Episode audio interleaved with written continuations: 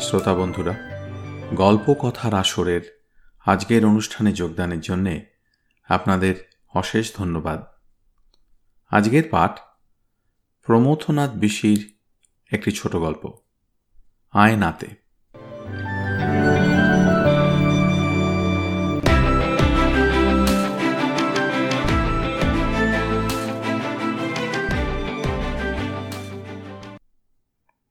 বহুদিন পরে অরুণের চিঠি পাইলাম।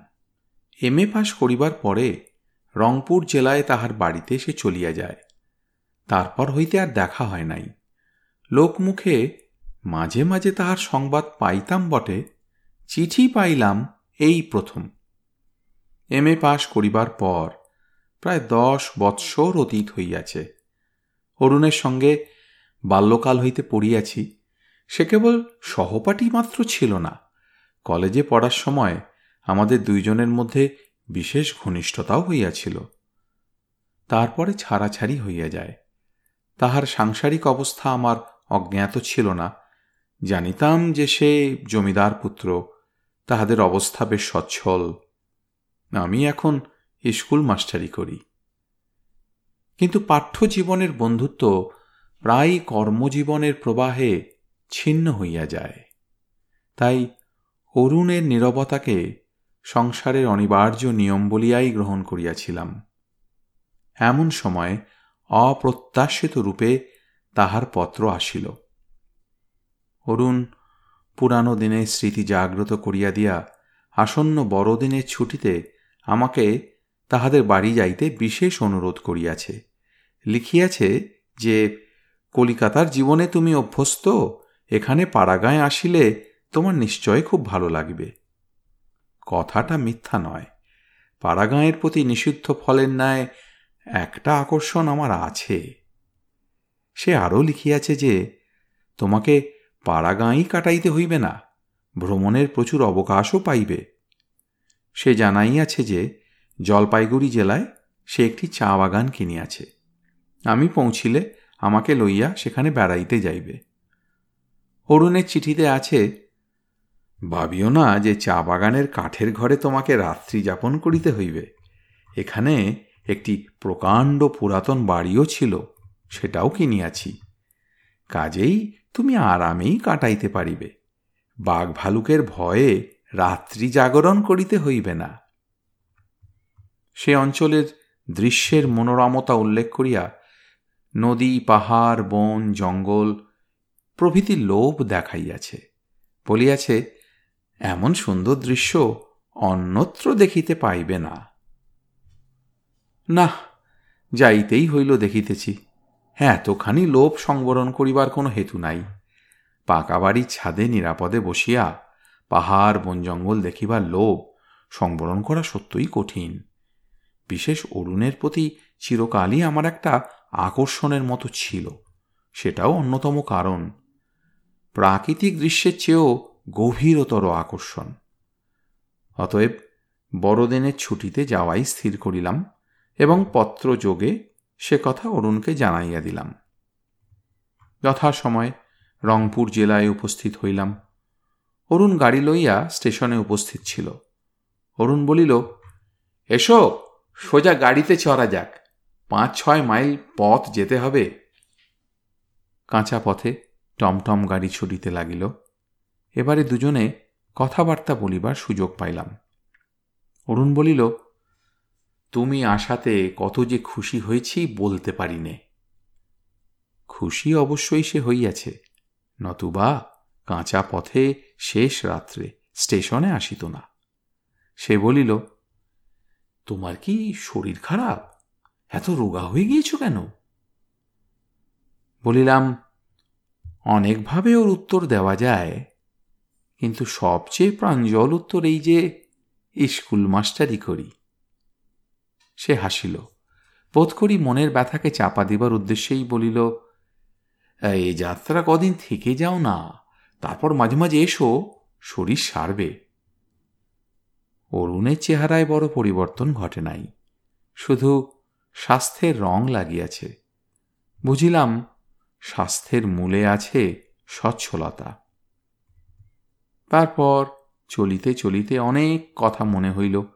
প্রথমেই সে আমার স্ত্রী পুত্র কন্যার নামগুলি সংগ্রহ করিয়া লইল। সে এখনও বিবাহ করে নাই। আমি অনেক দিন করিয়াছি। স্কুল মাস্টার বিবাহের চেয়ে গুরুতর আর কি বা করিতে পারে? দুদিকে ধান কাটা, শিশির পড়া, সবুজ মাঠ। অরুণের লিখিত পাহাড় দেখিবার আশায় এদিক ওদিক চাহিলাম। অরুণ আমার মনের ভাব বুঝিতে পারিয়া বলিল, ওই দিকটায় গাঢ় পাহাড়। অন্যদিকের সহিত সেদিকের প্রভেদ বুঝলাম না। তবু বলিলাম, ওহ! অর্থাৎ দেখিতে পাই আর না পাই, অত বড় সত্যটাকে অস্বীকার করি কি প্রকারে? ধরলা নদীর তীরে কচুয়া গ্রামে অরুণদের বাড়ি। ঘণ্টা দেড় দুই সময়ের মধ্যে সেখানে পৌঁছিলাম। আদর আপ্যায়নের অভাব হইল না। যেহেতু অরুণ নিজে উপস্থিত, আবার বাড়াবাড়িও হইল না যেহেতু মা মাসির দলের অভাব। অরুণ সংসারে একাকী, একদিকে এখনও বিবাহ করে নাই, অন্যদিকে পিতামাতা অনেক দিন গত হইয়াছেন। তাহার বাড়িঘর ও সাংসারিক অবস্থা সম্বন্ধে আগে যেমন কল্পনা করিয়াছিলাম, দেখিলাম তাহার চেয়ে অনেক ভালো। স্কুল মাস্টারের কল্পনা তো ভরসা করিয়া বেশি দূর অগ্রসর হইতে পারে না। বিকালবেলা অরুণ বলিল, সুবোধ, তোমাকে এখানে রাখবার জন্যে আনেনি। কাল আমাদের রওনা হতে হবে। অবশ্যই হইবে। তবুও তো নির্বিকার হইলে চলে না। শুধাইলাম, কোথায়? ওই সেই যে চা বাগানের কথা লিখেছিলাম। ও সেখানে পাহাড়, বন জঙ্গল, সমস্তই পাবে। আরও কিছু পাব তো? অর্থাৎ বাসস্থান, আহার্য, ইত্যাদি।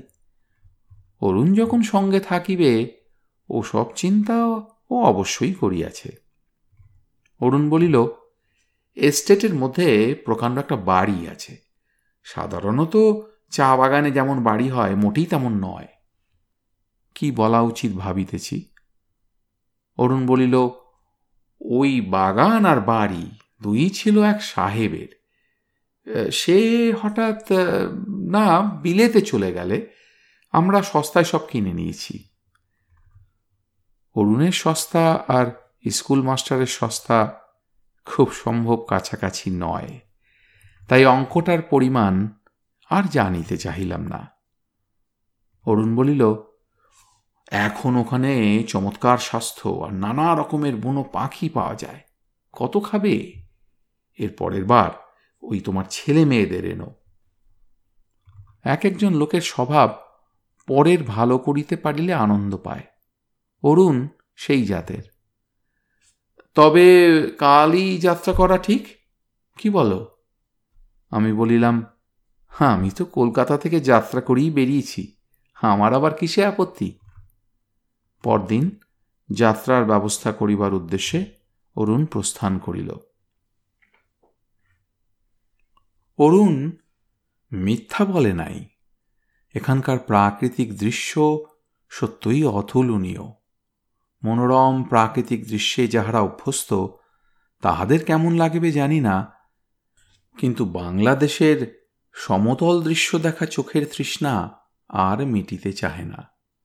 অদূরে জয়ন্তিয়া পাহাড়ের সারি উঁচু নিচু হইয়া ধূসর দিগন্তের শেষ সীমা পর্যন্ত প্রসারিত। আর ওই পাহাড়ের পাদদেশ হইতে যেখানে দাঁড়াইয়া আছি, উঁচু নিচু শ্যামল মাঠ, নিকটেই একটা ছোট্ট পাহাড়ে নদী। এত ছোট যে নামকরণের কষ্ট স্বীকার কেহ করে নাই। এই মাঠের অনেকখানি জায়গা অরুণের চা বাগান। একসময় বাগান ছিল বটে, কিন্তু এখন সম্পূর্ণ জঙ্গলা অবস্থায় পড়িয়া আছে। মাঝখানে একটি পুরাতন প্রকাণ্ড বাড়ি প্রাসাদ বলিলেও হয়, কেল্লা বলিলেও ক্ষতি নাই। এত বড় বাড়ি এখানে কে তৈয়ারি করিল? কেন তৈয়ারি করিল? অদ্ভুত। বাড়ি যেই তৈয়ারি করুক, তাহার শখ ও রুচি দুই ছিল। সভ্যতার এই প্রান্তে নির্মিত বাড়িটিতে আরামের কোনো ব্যবস্থারই ত্রুটি ছিল না। ছিল না বলাই উচিত, কারণ এখন অনেক দিন অব্যবহৃত পড়িয়া থাকিয়া জীর্ণ হইয়া আসিয়াছে। অরুণ বলিয়াছিল যে, কোনো এক সাহেব চাকর বাগানের মধ্যে বাড়িটি তৈয়ারি করিয়াছিল। তারপরে সস্তায় বিক্রয় করিয়া দিয়া বিলাতে চলিয়া গিয়াছে। অরুণ বলিল, সুবোধ, আজ যে সন্ধ্যা হয়ে এসেছে, তার উপরে আবার দুজনেই পথের কষ্টে ক্লান্ত। আজ বিশ্রাম করা যাক। কাল তোমাকে নিয়ে বের হব। ওই পাহাড়টার কাছে যাব। ওখানে একটা চমৎকার ঝর্ণা আছে। আমি বলিলাম, সেই ভালো, আজ আর বেড়াতে ইচ্ছে করছে না। রাত্রি আটটার মধ্যে আহার শেষ হইয়া গেল। অরুণ বলিল, চলো, তোমাকে শোবার ঘরটা দেখিয়ে দিই। তেতলায় একটি মাত্র বৃহৎ কক্ষ, সেখানে আমার শোবার ব্যবস্থা হইয়াছে। ছাদের বাকি অংশ খোলা, একদিকে একটি গম্বুজ, তার মধ্যে নিচতলা হইতে বরাবর একটা সিঁড়ি তেতলা পর্যন্ত উঠিয়াছে। অবশ্য বাড়ির ভিতরের দিকেও আরেক প্রস্থ সিঁড়ি আছে। তেতলার ঘরটি বেশ প্রশস্ত। ঘরের মধ্যে মূল্যবান মেহগানি কাঠের পালঙ্ক, চেয়ার, টেবিল, আর টেবিলের উপরে মস্ত একখানি আয়না। টেবিলের উপরে দুই দিকে মোমবাতি দান। এই সমস্তই পুরানো আমলের, অর্থাৎ বাড়ি যে তৈয়ারি করিয়াছিল, এগুলিও তাহারই আমদানি। শীতের আটটা রাত্রি অনেক, তারপরে পথশ্রমের ক্লান্তি। কাজেই অরুণ বিদায় হইবা মাত্র মোমবাতি দুটো নেভাইয়া দিয়া বিছানায় শুইয়া পড়িয়া লেপ টানিয়া লইলাম। নিদ্রা আসিতে বিলম্ব হইল না।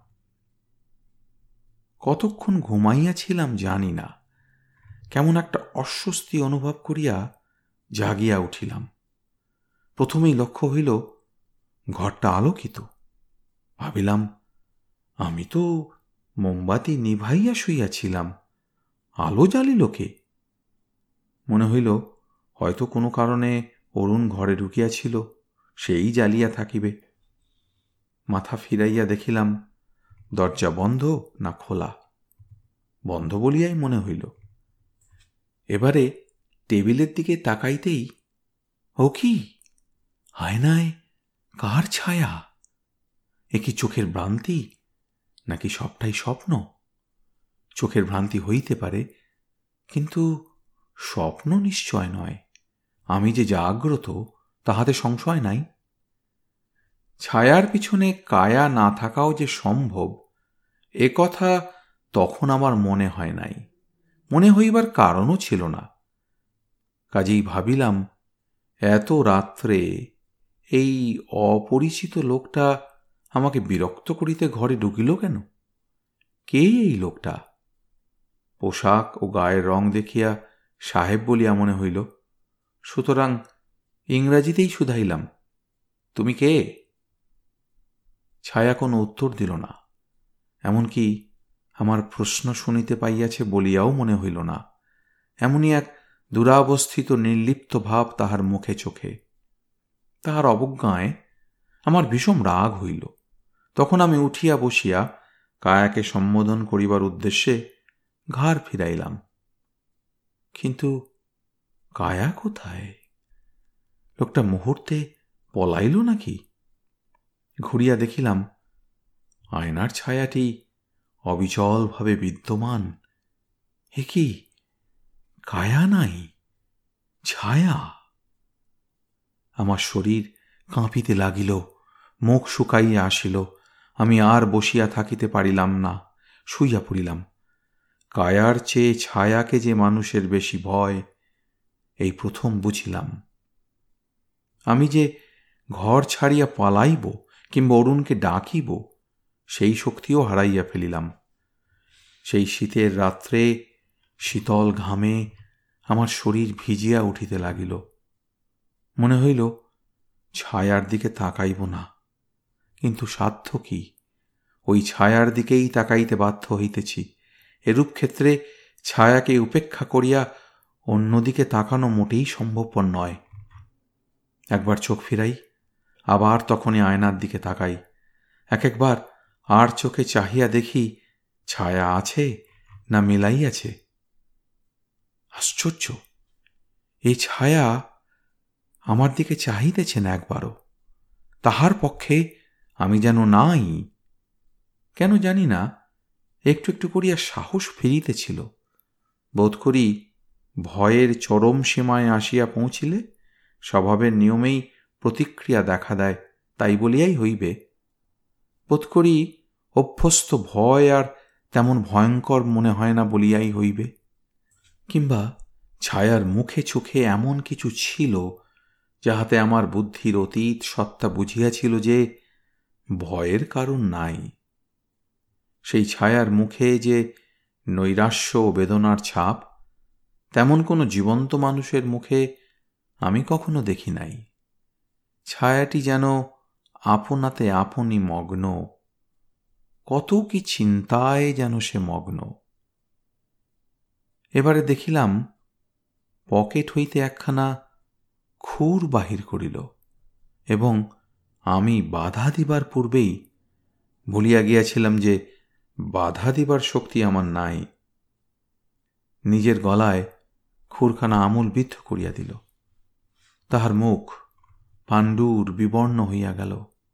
সাদা শাটের বক্ষদেশ রক্তে ভাসিয়া গেল এবং ছায়া দেহ মৃতদেহের মতো মাটিতে পড়িল।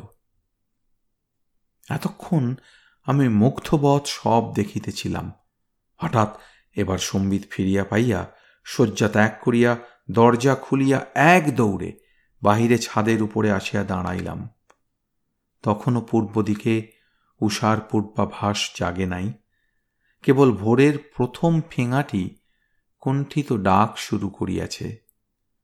আমি সোজা অরুণের দোতলার শয়নকক্ষের বন্ধ দরজায় আসিয়া ধাক্কা মারিলাম।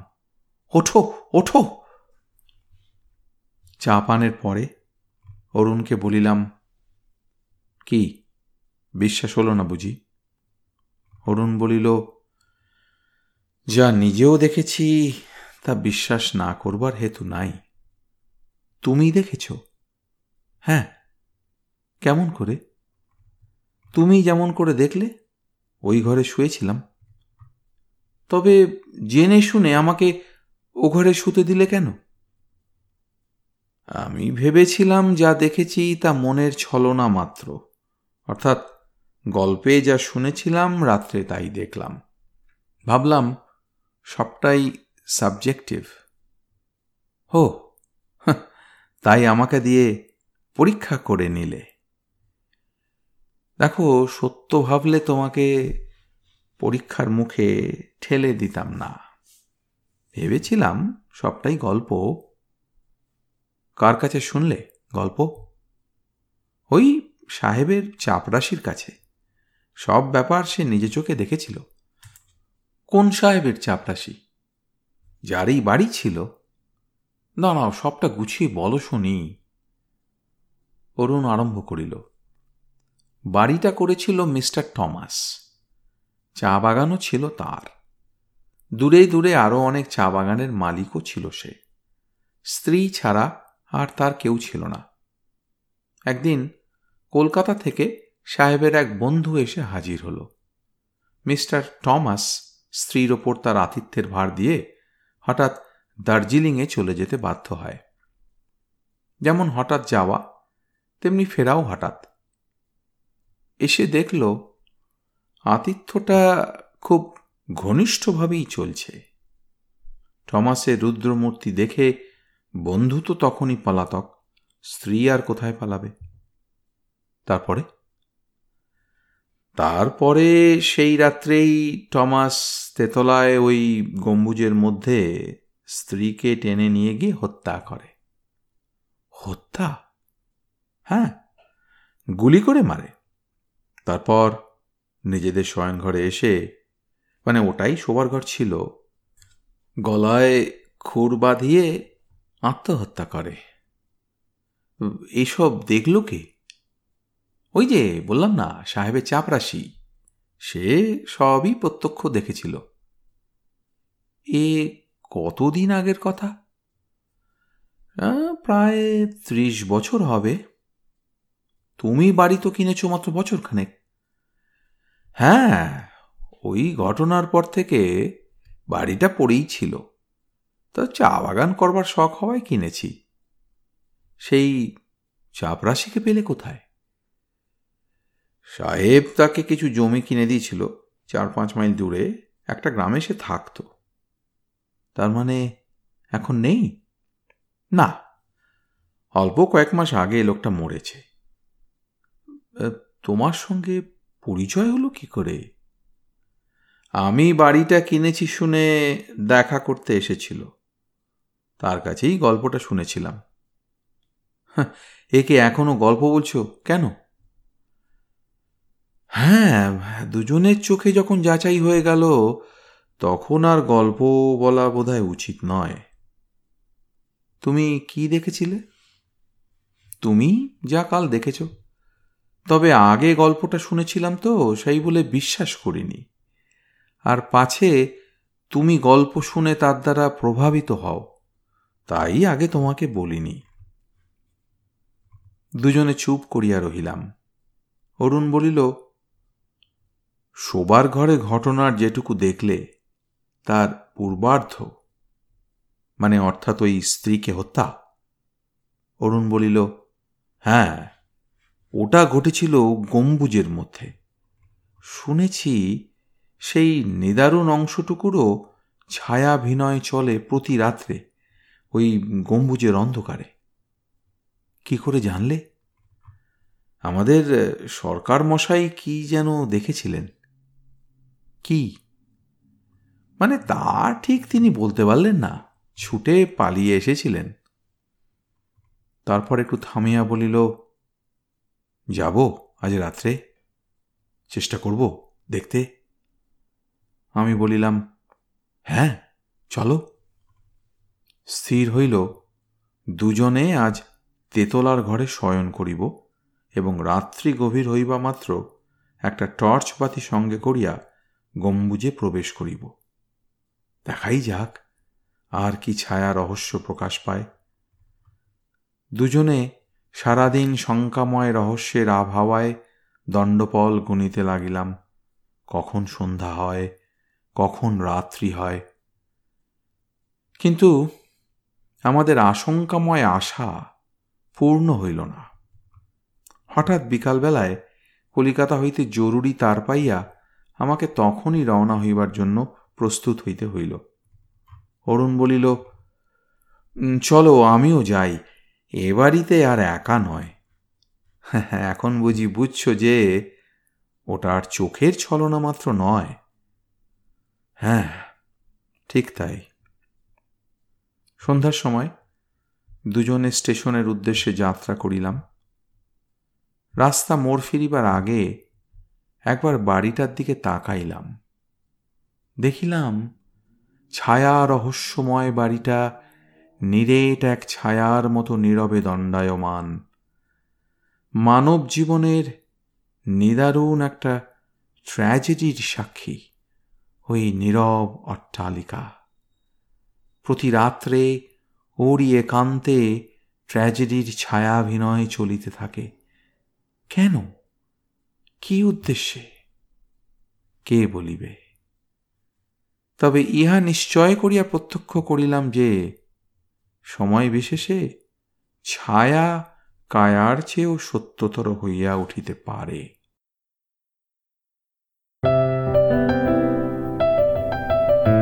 আপনাদের মতামত আমাদের জানাতে ভুলবেন না কিন্তু, শ্রোতা বন্ধুরা। আমাদের ওয়েবসাইট গল্প কথার আসর dot org G O L P O K O T H A R A S O R dot O R G